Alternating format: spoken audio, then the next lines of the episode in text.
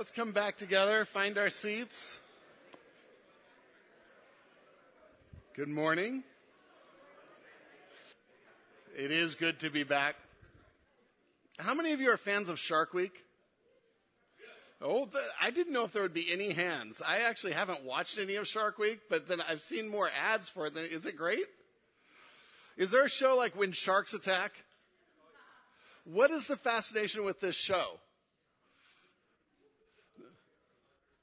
There we go. When sharks, this show is like, what is it? Is it watching people get attacked by sharks? I don't know. I haven't seen it. I'm hoping for help from some of you guys. It's what? Oh. Awe of the power, probably getting into the mind of the shark and all that. So I've heard that one of the ways that you can survive a shark attack is you punch it in the nose. Right? I mean, there's a myth about that, punching in the nose. I was doing some research on that, and a lot of people said, yeah, you punch it in the nose. And I'm thinking, you're underwater. Punching is like, woo, tap. As this shark is trying to eat you, someone else posted, yes, you can try punching it in the nose, but the only outcome is you'll still be eaten. Okay, check. No, not that one. Just swim away and make sure you're faster than whoever you're with and you're good. But, which is getting harder as I get older now. But what about when humans attack? What about when people attack?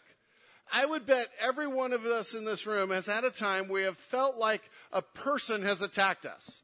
Whether it be through actions, whether it be through words, whether it be through situations that we are in that we just feel distraught and distress. And I'm not talking about just light things like I don't like the color of your car or something like that, but just maybe false accusations or dealing treacherously or some way of attacking. How do we deal with that?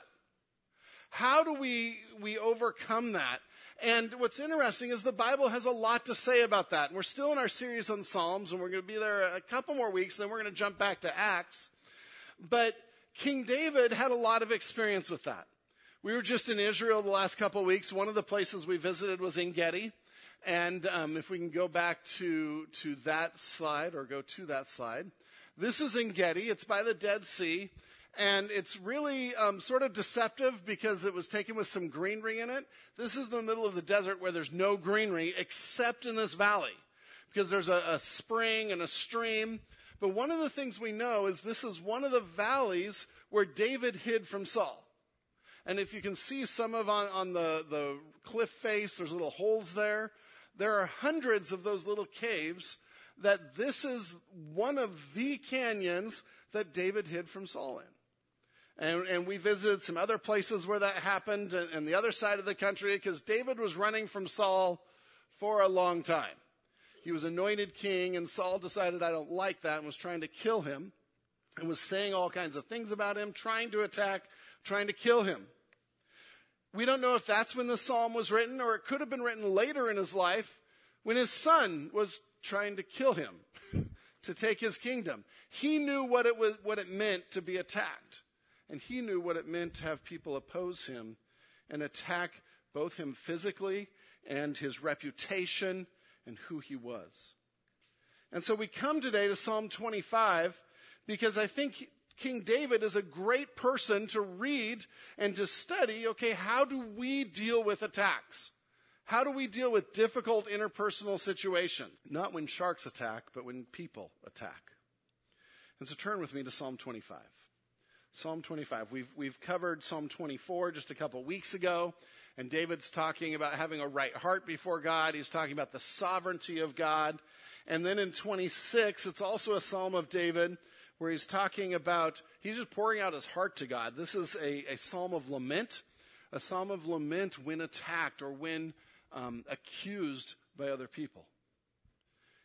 And so that ties directly into the prior Psalm about the sovereignty of God and living an upright life before God. How can I do that when people are claiming I'm not? How can I do that when situations seem to overwhelm the very sovereignty of God? And so we come to Psalm 25, and we'll look at six different sort of phases that David went through, or stanzas that he went through that talk about, okay, what do you do when people attack? And he isn't giving us instruction like do this, do this, do this. We are seeing him live this out where he did this, he did this, he did this. And it became a song of worship to our Lord. And so in Psalm 25, and if I had to summarize the whole psalm, I have that at the beginning of your notes. When attacked, draw close to God, allowing him to refine you through guidance, forgiveness, and dependence. When attacked, draw close to God, allowing him to refine you through guidance, forgiveness, and dependence. And so we get to the first item, the first three verses or the first stanza. And point number one there is trust God with the outcome rather than worry about the fallout. When people attack you, trust God with the outcome rather than worry about the fallout. We can get so concerned about our reputation. We can get so concerned about how this will turn out that we are just engrossed in all these details, and we forget that God is the one that handles it. And God is the one that defends. And God is the one that protects. And so we trust him. Listen to these verses as David starts his song. To you, O Lord, I lift up my soul. O my God, in you I trust. Let me not be put to shame. Let not my enemies exult over me. Indeed, none who wait for you shall be put to shame. They shall be ashamed who are wantonly treacherous. And so in these three verses, we see David begin to introduce that he is feeling the pressure of enemies. He is feeling the distress of this. He's in his heart. He's feeling the ache of this as he has someone out for his life. And he's being accused of things he hasn't done. And he starts with, to you, O Lord, and he goes to the right place. He's trusting God. To you, O Lord, I lift up my soul. And when we are feeling some of the distresses of life, this is the place to start. We can lift up our soul to the God of the universe, to the creator of the universe. We can go to him. And that's what David models here. To you, O Lord, I lift up my soul. I pour out my soul. I just share with you everything, God.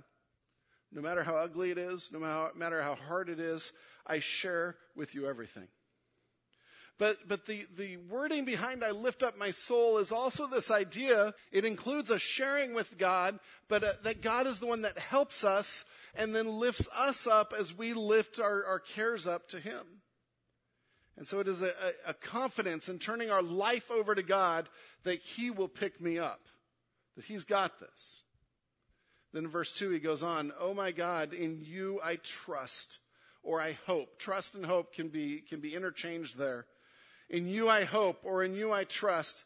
Let me not be put to shame. And this is where he gets to just the heart of his concern that he's going to take the whole rest of the chapter to deal with. He says, let me not be put to shame. And shame there, and we don't always understand shame the same way, but we have to understand he's writing out of an honor-shame society where everything is about honor, and the worst thing that can happen to you is shame, where your reputation is shamed, or your name is shamed, or your family is shamed. And the word shame there has this idea of being belittled, being humiliated, being disgraced, being devalued and rejected. There's 5 words that we all just want to sign up for, right? No, but do you start to feel the weight of what he's saying? Do you start to feel where his soul is?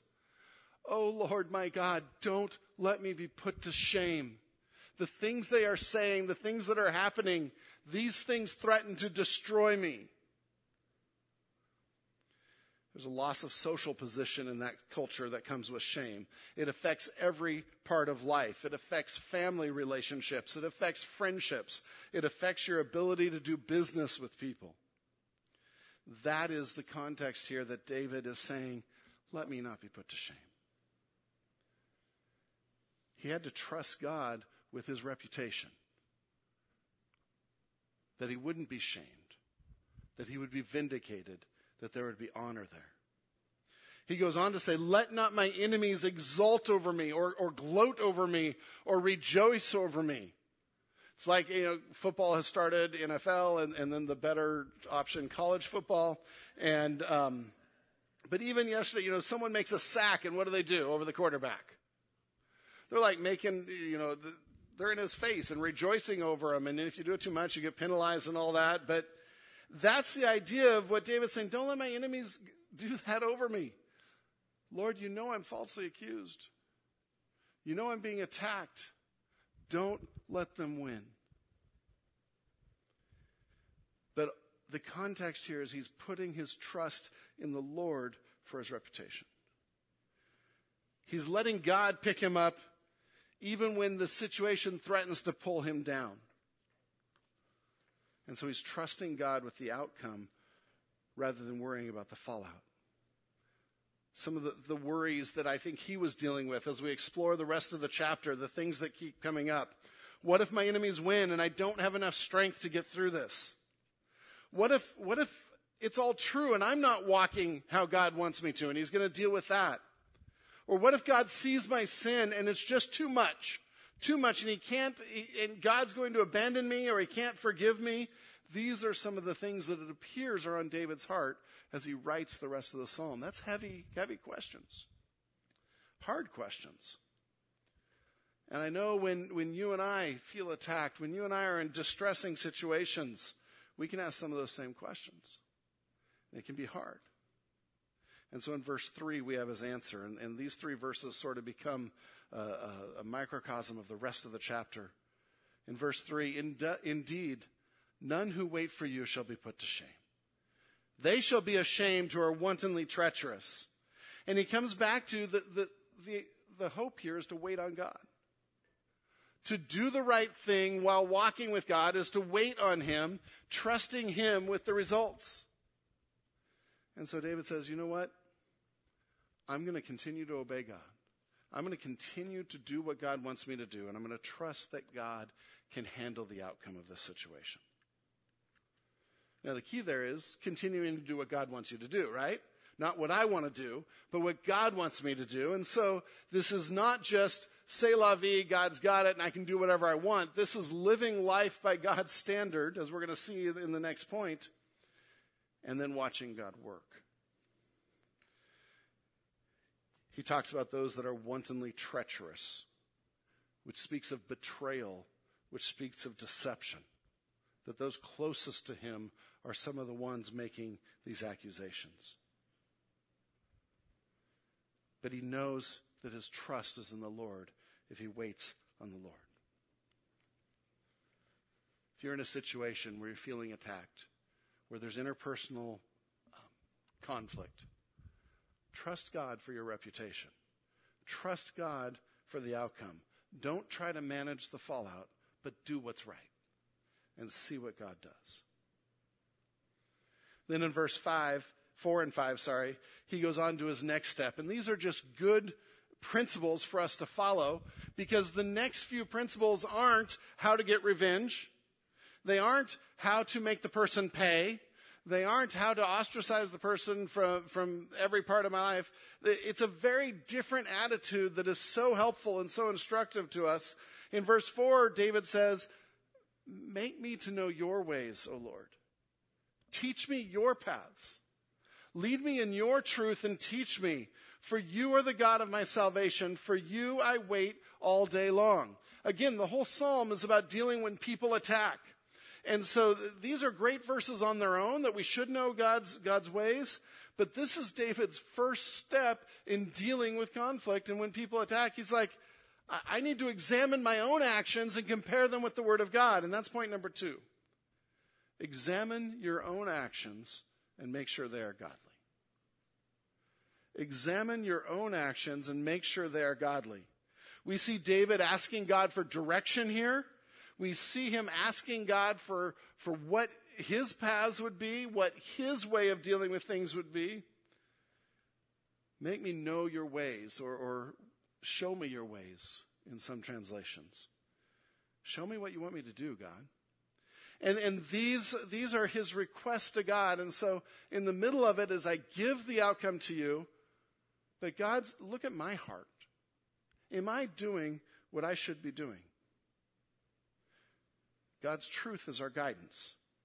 not emotions of hurt, not emotions of defensiveness. God's truth is our guidance. And this is where we see the Psalms informing emotions with truth.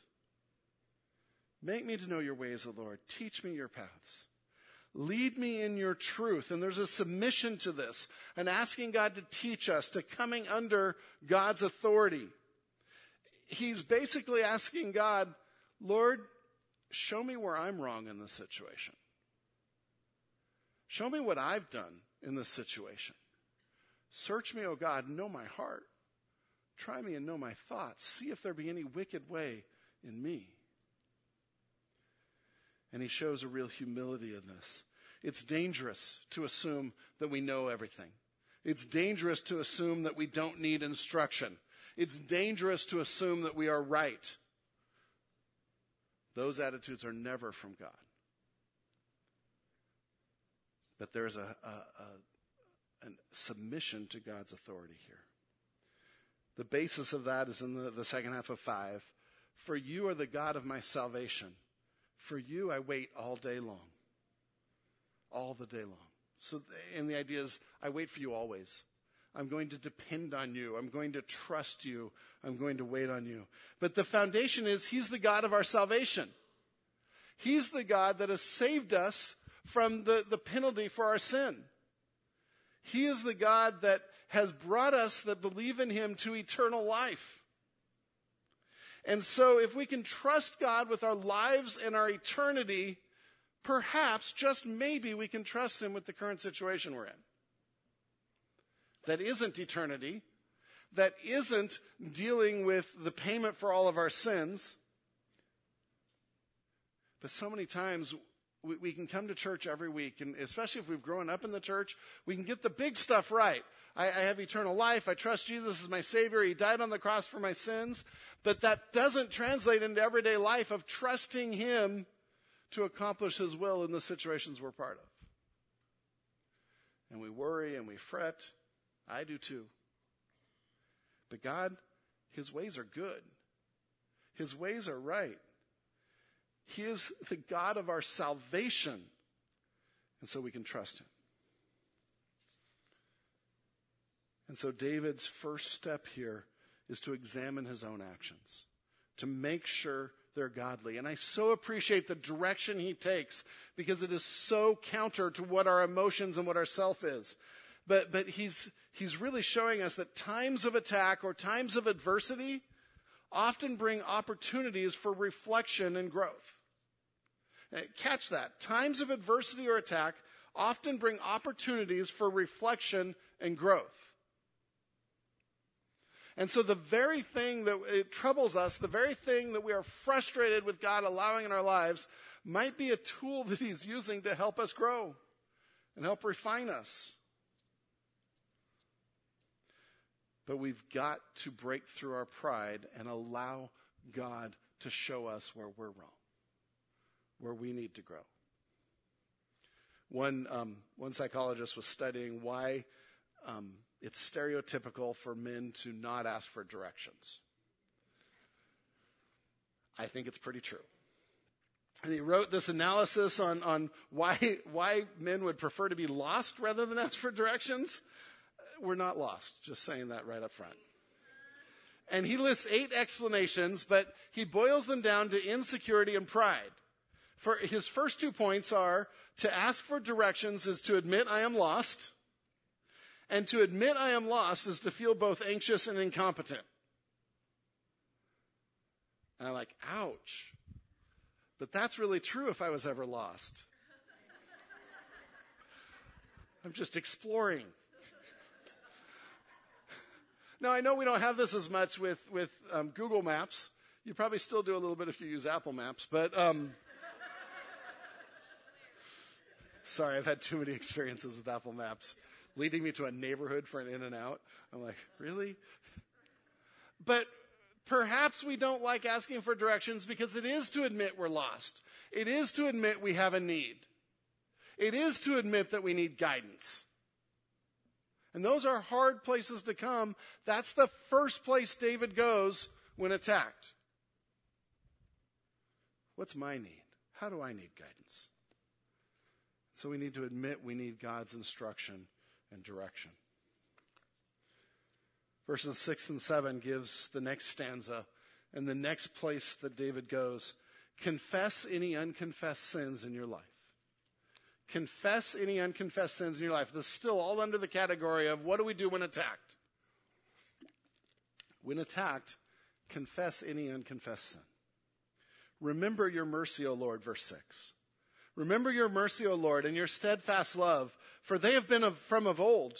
Remember not the sins of my youth or my transgressions. According to your steadfast love, remember me for the sake of your goodness, O Lord. And again, look for repetition as you study God's word, and you get a remember not, and a remember here. Those are key phrases in these two verses.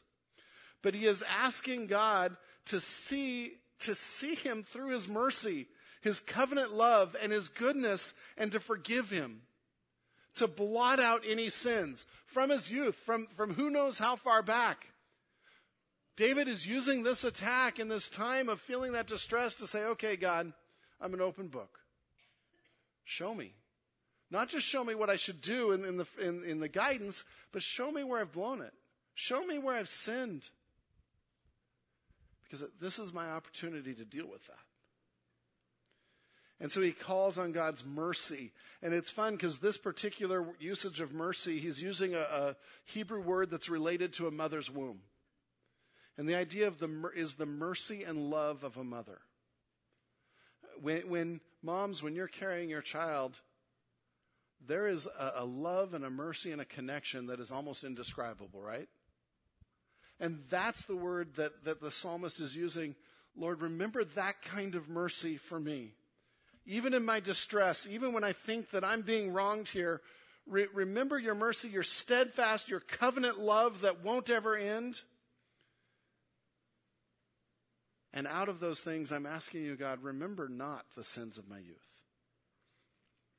We would say, please forgive me. Forgiveness is to set it aside, to remember it not.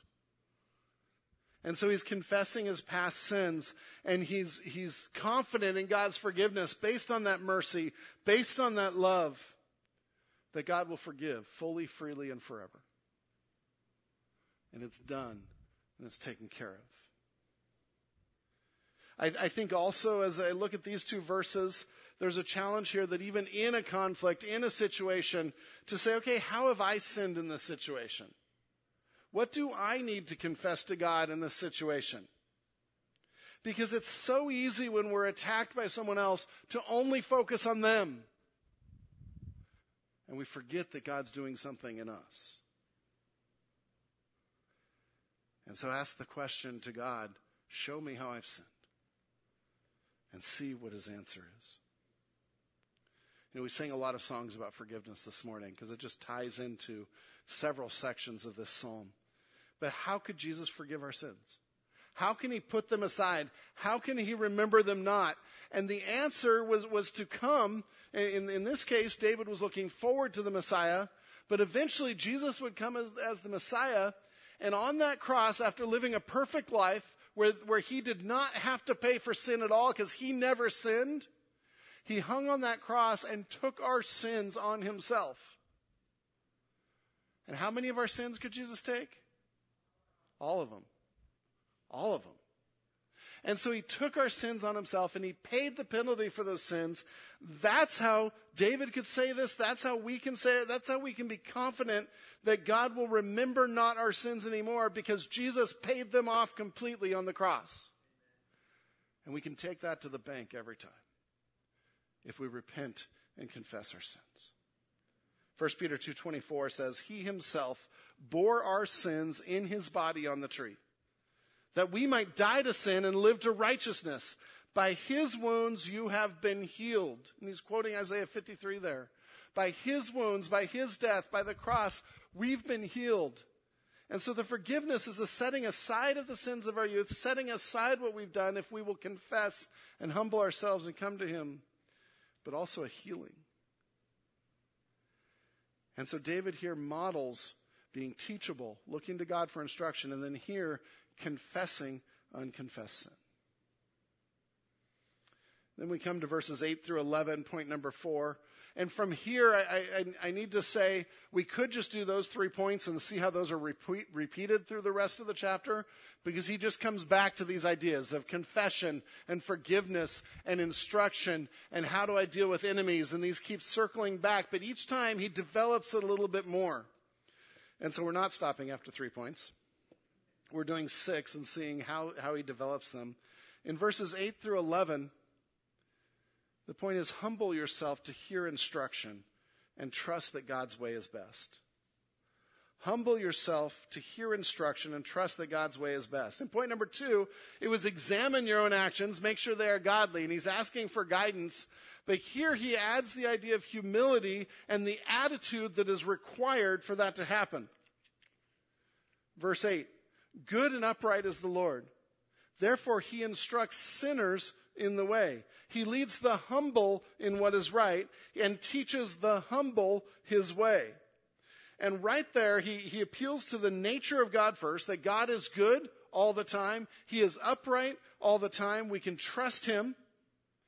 But then he says he instructs sinners in the way, those that know that they are sinners. He leads the humble in what is right, those that know they don't have it all together and need his guidance. And he teaches the humble his way. And so he now begins to take this appeal to God's goodness and uprightness and say, you need that. That's not you, that's God. And so we need to humble ourselves before him. Isn't humility essential to be teachable, though? When someone is prideful, when someone is full of themselves and think they have it all together, how much are you going to teach them? You can try. Not going to work. Because only the Holy Spirit can work on that heart. Only the Holy Spirit can break that will. And again, we know this with others. And we can say, oh, that person is closed. They're prideful. The psalmist he's taking the attacks as a chance to look inward. And he says, okay, am I humble? Yes, pride always stands in the way of instructions. Pride thinks our way is best. If we're prideful, when we get instruction, when I get instruction or correction, do I shut down? Do I close the person off and write them off? Or do I listen and say, God, what are you trying to teach me? Humility says I might not know the whole situation. There might be something that God is trying to do in my life.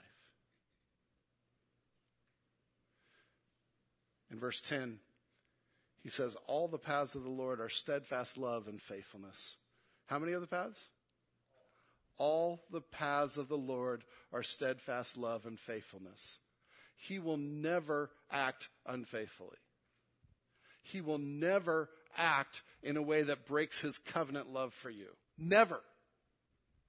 And these should give us a confidence in him. They should give us really quite a bit of comfort.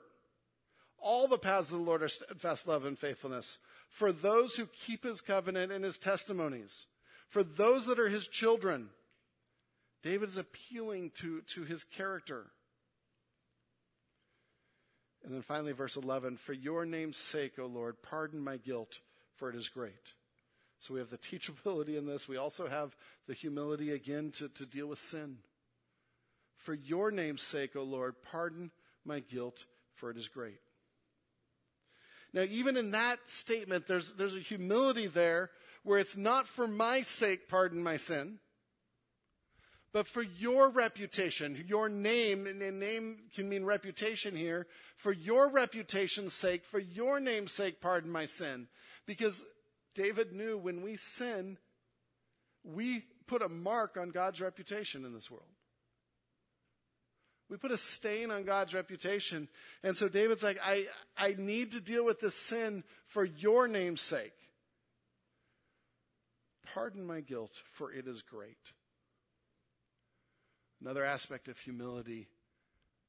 Humility doesn't treat sin lightly. Humility looks at my sin and says, my sin is great. As we've seen elsewhere in Scripture, Paul is saying, I'm the greatest of sinners.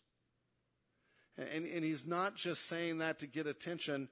when we are humble before God and we realize what our sin does to God and how it offends him and how it affects him, that humility makes us view our sin as great. But the beauty of that is, as we sang this morning, even great guilt, even great sin can be forgiven and wiped clean by a great God, because his mercy is more. His mercy is more. And it doesn't matter what you've come into the building with today. It doesn't matter what you're dealing with or what frustrations or sin you're dealing with, what sin that maybe is in your past that is unconfessed and you're not even sure if God can deal with it, not even sure if you're worthy to be here. His mercy is more. His mercy wipes that out. Forgiveness sets that aside. But we have to come humbly to our God. Jonathan Edwards says this: nothing sets a person so much out of the devil's reach as humility, and so prepares the mind for true divine light without darkness, and so clears the eye to look on things as they truly are. I'm going to repeat that one more time. I had to read it a couple times.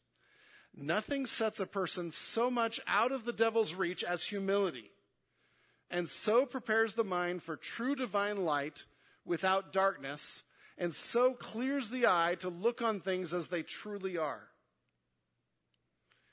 Humility is key to seeing God's instruction. What I have found in my life is when there is crisis, when there is conflict, it's often God's scalpel to bring humility if I will let it. And so when we enter these situations, when we feel attacked, when we feel the pain of all that, the first question is, what is God wanting to do in my life? Point number 5 is that we look at the next 4 verses. Use the situation to cultivate relationship with God. Use the situation to cultivate relationship with God. And there, each verse has a different aspect that is cultivating this relationship, and each one of these could have been a point on their own. But if we went over 6 points, there'd be rebellion and, weeping and gnashing of teeth. So just look at each of these verses. Verse 12, who is the man who fears the Lord? Him will he instruct in the way that he should choose. Again, you have this idea of instruction. Same 3 basic ideas. How do I deal with enemies? What instruction does God have for me? Where do I need forgiveness? Who is the man that fears the Lord? Him he will instruct in the way that he should choose. And right here, and we're going to see it actually in verse 14 too, part of cultivating that relationship with God is cultivating a fear of God. The fear of the Lord is the beginning of wisdom. It's also the beginning of relationship with God. It's essential to humility. All these concepts tie together.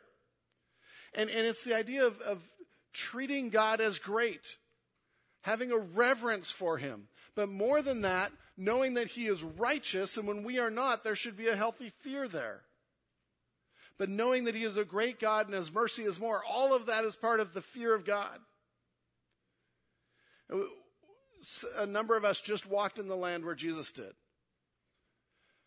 And we were on a boat on the sea where Jesus stood up and calmed the storm with his word, where he walked across the water because of his power and his greatness, where he cast out demons, where he fed thousands. These things should develop an awe for God, because he is a great and holy and righteous and merciful God. And the psalmist says, who is the man who fears the Lord? As he introduces this concept, him he will instruct in the way he should choose. And in the context of this whole psalm being about conflict and being attacked, this is a fear of God far should outweigh the fear of man. Far should outweigh the fear of man. There's also in verse 12 an assurance of guidance, isn't there? That if we fear God, if we humbly come to him, he will instruct in the way that he should choose. And then we get to verse 13, and as we fear God, and as he instructs in the way, we now experience his peace. His soul shall abide in well-being, and his offspring shall inherit the land. And there's promises there that God will take care of the outcome. God will take care of the results. Verse 14, then we get into the relationship with God. The friendship of the Lord is for those who fear him, and he makes known to them his covenant. That is such a fantastic verse, because it says when we fear God, when we come to him humbly, when we wait on him, when we trust him in the direst of circumstances, we see who he is and his closeness to us. We see his friendship, a close relationship. The friendship of the Lord is for those who fear him. Not the subservience of us to the Lord, and we should be subservient to him. We should be under his authority. But here the psalmist is saying, as we draw close to him, we're in relationship with him. There's a friendship for those that fear him. He makes known to them his covenant. And the idea is sort of the secret that others don't know. His covenantal love, his covenant, his faithfulness to them. As David knew as he drew close to God, that he would experience God's friendship, that he would experience God's covenant love in a way that couldn't be understood any other way. John 15:15, Jesus says, "No longer do I call you servants, for the servant does not know what his master is doing, but I have called you friends. For all that I have heard from my Father, I have made known to you." When we go through some really difficult times, in this case, feeling attacked, we will see God in a whole new way. I think back over the last 20, 30 years and just a number of the difficulties we've had, not necessarily attacks, but trials. And one time someone asked me, would you get rid of all those? I said, I don't think so, because God met us in a new and amazing way in each situation to where we knew that he is close and we knew that he is a friend and we knew that he has us in his hand. And so the psalmist, in the middle of feeling attacked, he's using the situation to remember his relationship with God, to experience it, to cultivate it, to grow that relationship. In verse 15, my eyes are ever toward the Lord, for he will pluck my feet out of the net. My eyes, my faith is ever for the Lord. I look to the Lord as a source of help. He is my focus. And he is the one that will pluck me out of the net, or the snare, some of your translations say. Those things that the enemy is trying to do to trap him, to bring him down, to distract him from who God is. God's able to deal with it all. He's able to protect him from the pitfalls of those traps. In fact, he's the only one that can take care of the pitfalls of those traps. And so David sees his relationship with God in a whole new way. Finally, as we look at the rest of the chapter, the last thing we see is David go back to addressing God directly in prayer. And so our response to follow his example should be to pray over every part of and every person in the situation. When we're faced with feeling attacked, pray over every part of and every person in the situation. Verse 16, 17, and 18, turn to me and be gracious to me. And he's talking to God, and this is his prayer to God. Turn to me, be gracious to me. Let me feel that relationship, for I am lonely and afflicted. The troubles of my heart are enlarged, he says. Bring me out of my distresses. Consider my affliction and my trouble, and forgive all my sins. And we see forgiveness coming back in. We see how to deal with those that are enemies coming back in.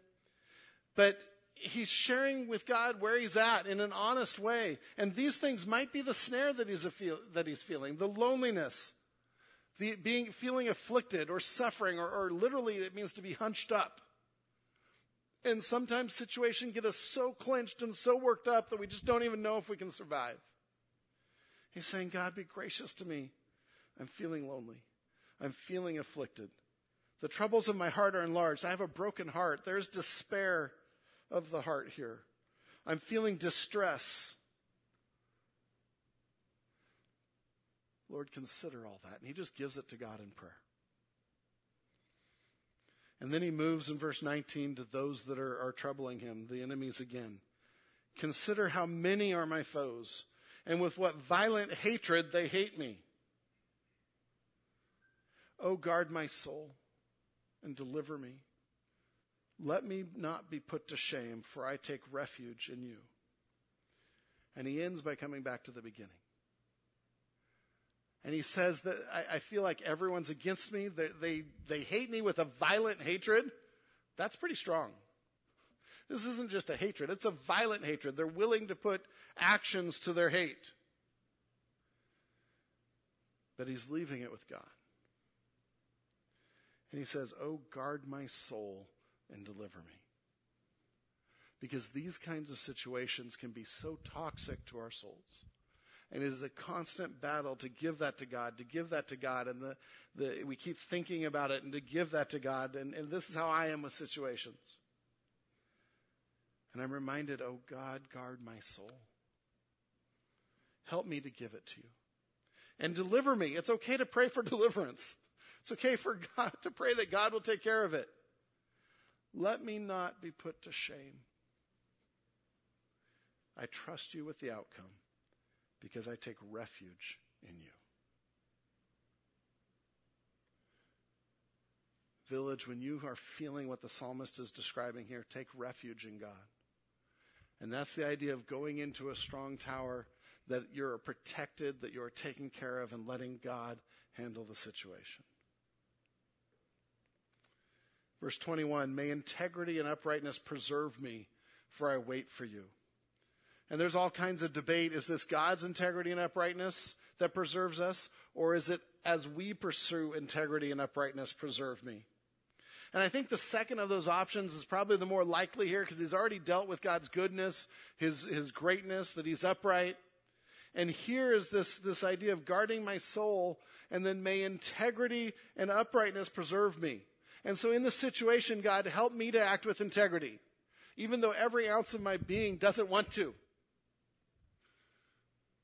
Help me to act with uprightness, even though I just want the situation to end in revenge. May integrity and uprightness preserve me, for I wait for you. And again, waiting on the Lord, as you look throughout Scripture, it's always obeying and doing what God wants us to do while we trust him with the difficulty. And then he ends by expanding to all of Israel. Redeem Israel, O God, out of all his troubles. Redeem there means to buy something back, to pay for something. And he's asking God, redeem Israel because they have enemies. We have enemies. They're in trouble. And so it's a corporate prayer, asking God to renew their heart, to redeem them. Ultimately, this verse is answered in Jesus Christ on the cross as he pays for our sins. And I mentioned it earlier. What you don't see in David's approach to when people attack or when sharks attack, what you don't see is revenge. You don't see an attack back. You don't see defensiveness. But how can I give this to God and improve my relationship with God through this? I want to end by reading Psalm 86, a similar passage. Gladden the soul of your servant, for to you, O Lord, do I lift up my soul. For you, O Lord, are good and forgiving, abounding in steadfast love to all who call upon you. Give ear, O Lord, to my prayer. Listen to my plea for grace. In the day of my trouble, I call upon you, for you answer me. Let's pray. Lord God, thank you for your loving kindness, for your faithfulness that will not end and will not fail. Lord, as we encounter difficulties in this fallen world, in this Genesis 3 world, as we encounter interpersonal conflict, as we at times feel attacked or unjustly treated, help us to remember this psalm. And help us to use that as an opportunity to allow you to examine us, to allow you to deal with any sin that is in our lives, to allow you to deal with any pride, any areas where we don't fear you and we don't trust you and we're holding on to that our ways are better. Lord, refine us and make us more like you. Help us to, as you've commanded us, love our enemies. Bless those who curse us. And in so doing, let you work on our heart and you be our defender. Thank you, Lord, for your promises. Thank you for your word. In your name.